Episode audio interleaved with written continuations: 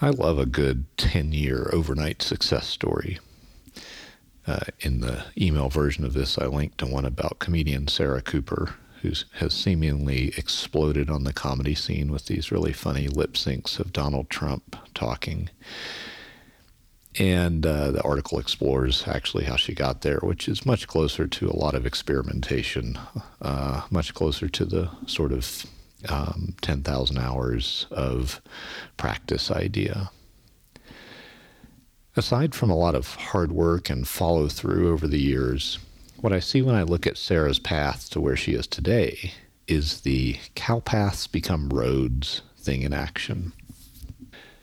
The first place I encountered this idea was on a bike tour of Louisville, Kentucky, uh, given by a guy who worked in a bike advocacy organization. He less than half joked that most of Louisville's streets were laid out by cows. Boston streets have the same reputation, and apparently it's not actually true of Boston streets, but I still suspect Louisville of bovine street design. I believe a useful form of order can emerge from chaos. You can purposefully use focus chaos to create order. In the expertise incubator, Participants embrace the first challenge of publishing daily if possible, three times per week if daily isn't achievable. It's a challenge. It's meant to push folks outside their comfort zone. And stepping outside the mental comfort zone of, I'm doing great if I can publish once per week, stepping outside of that zone creates productive discomfort. And it unlocks a lot of creativity that was there all along, but previously unharnessed. Often, folks embracing this daily publication challenge raise the question what should I publish about? What topics should I focus on? My answer is usually the same follow your interest.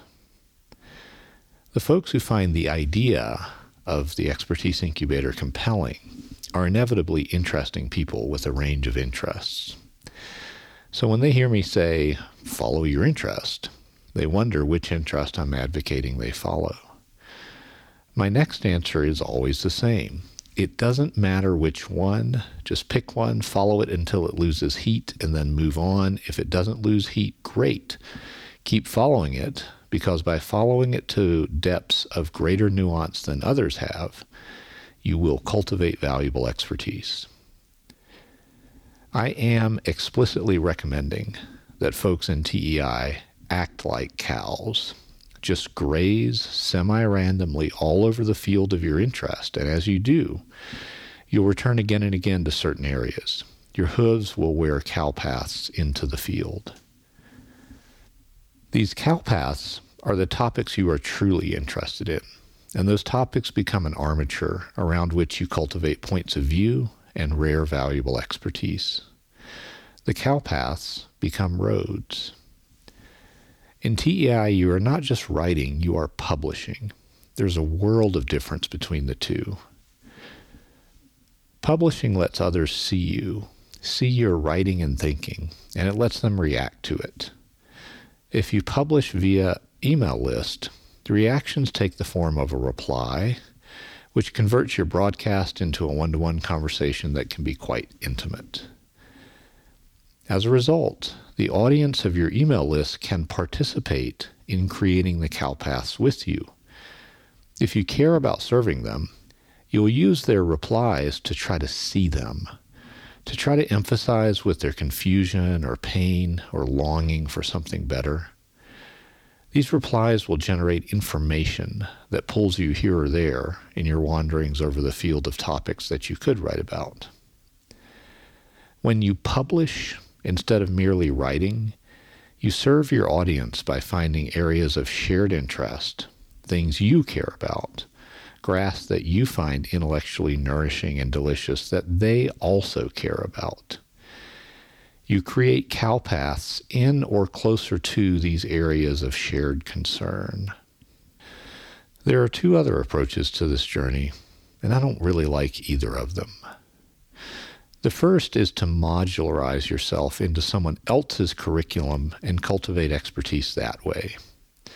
Now, this is a good approach for commoditized topics or for building a foundation of expertise that you launch into your own explorations from. I'm well served, for example, by fitting myself into the SFI Institute's course on complex systems rather than trying to cowpath my way to a functional understanding of this domain. Now, I said I don't like this approach and then immediately provided an example of liking this approach. I contain multitudes. But you'll generally find that curricula exist for commoditized topics, not emerging new topics. If you're happy building a business around commoditized topics, great, but you'll have a commoditized business. I'm not satisfied with that, and that's really what I don't like about this approach. But on the other hand, when topics approach a commodity status, it's good because they become the inputs to new, higher order topics. So to me, that's actually the value of submitting to someone else's curriculum. You can build up a skill or an intellectual competence that can serve as a launch pad for exploration of a new, uncommoditized, higher order topic.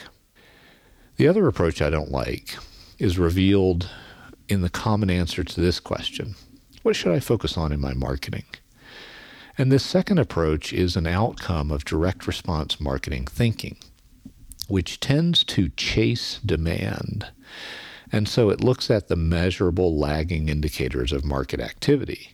What are people searching for on Google? What books are selling well on Amazon?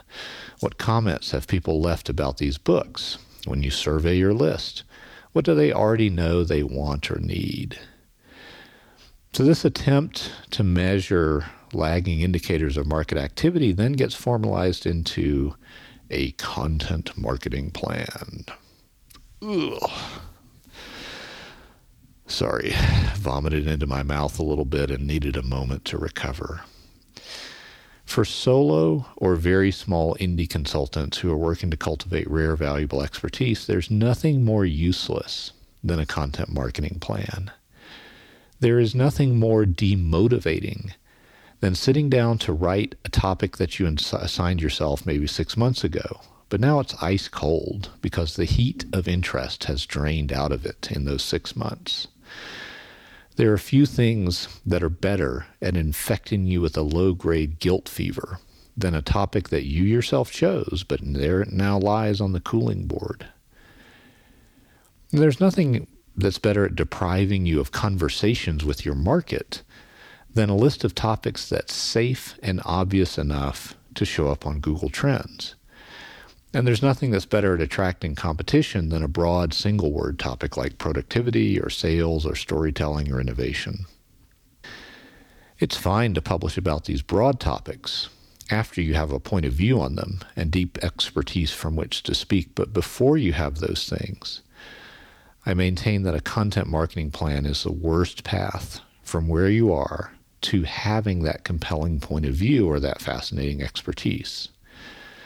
Modularizing into someone else's curriculum is useful in a limited way, but it really should be limited to getting up to speed on the commodity inputs to your creation of new expertise in uncommoditized areas. In the short term, the grazing to cow paths to roads approach feels chaotic and unproductive. But over the medium term, it's surprisingly efficient.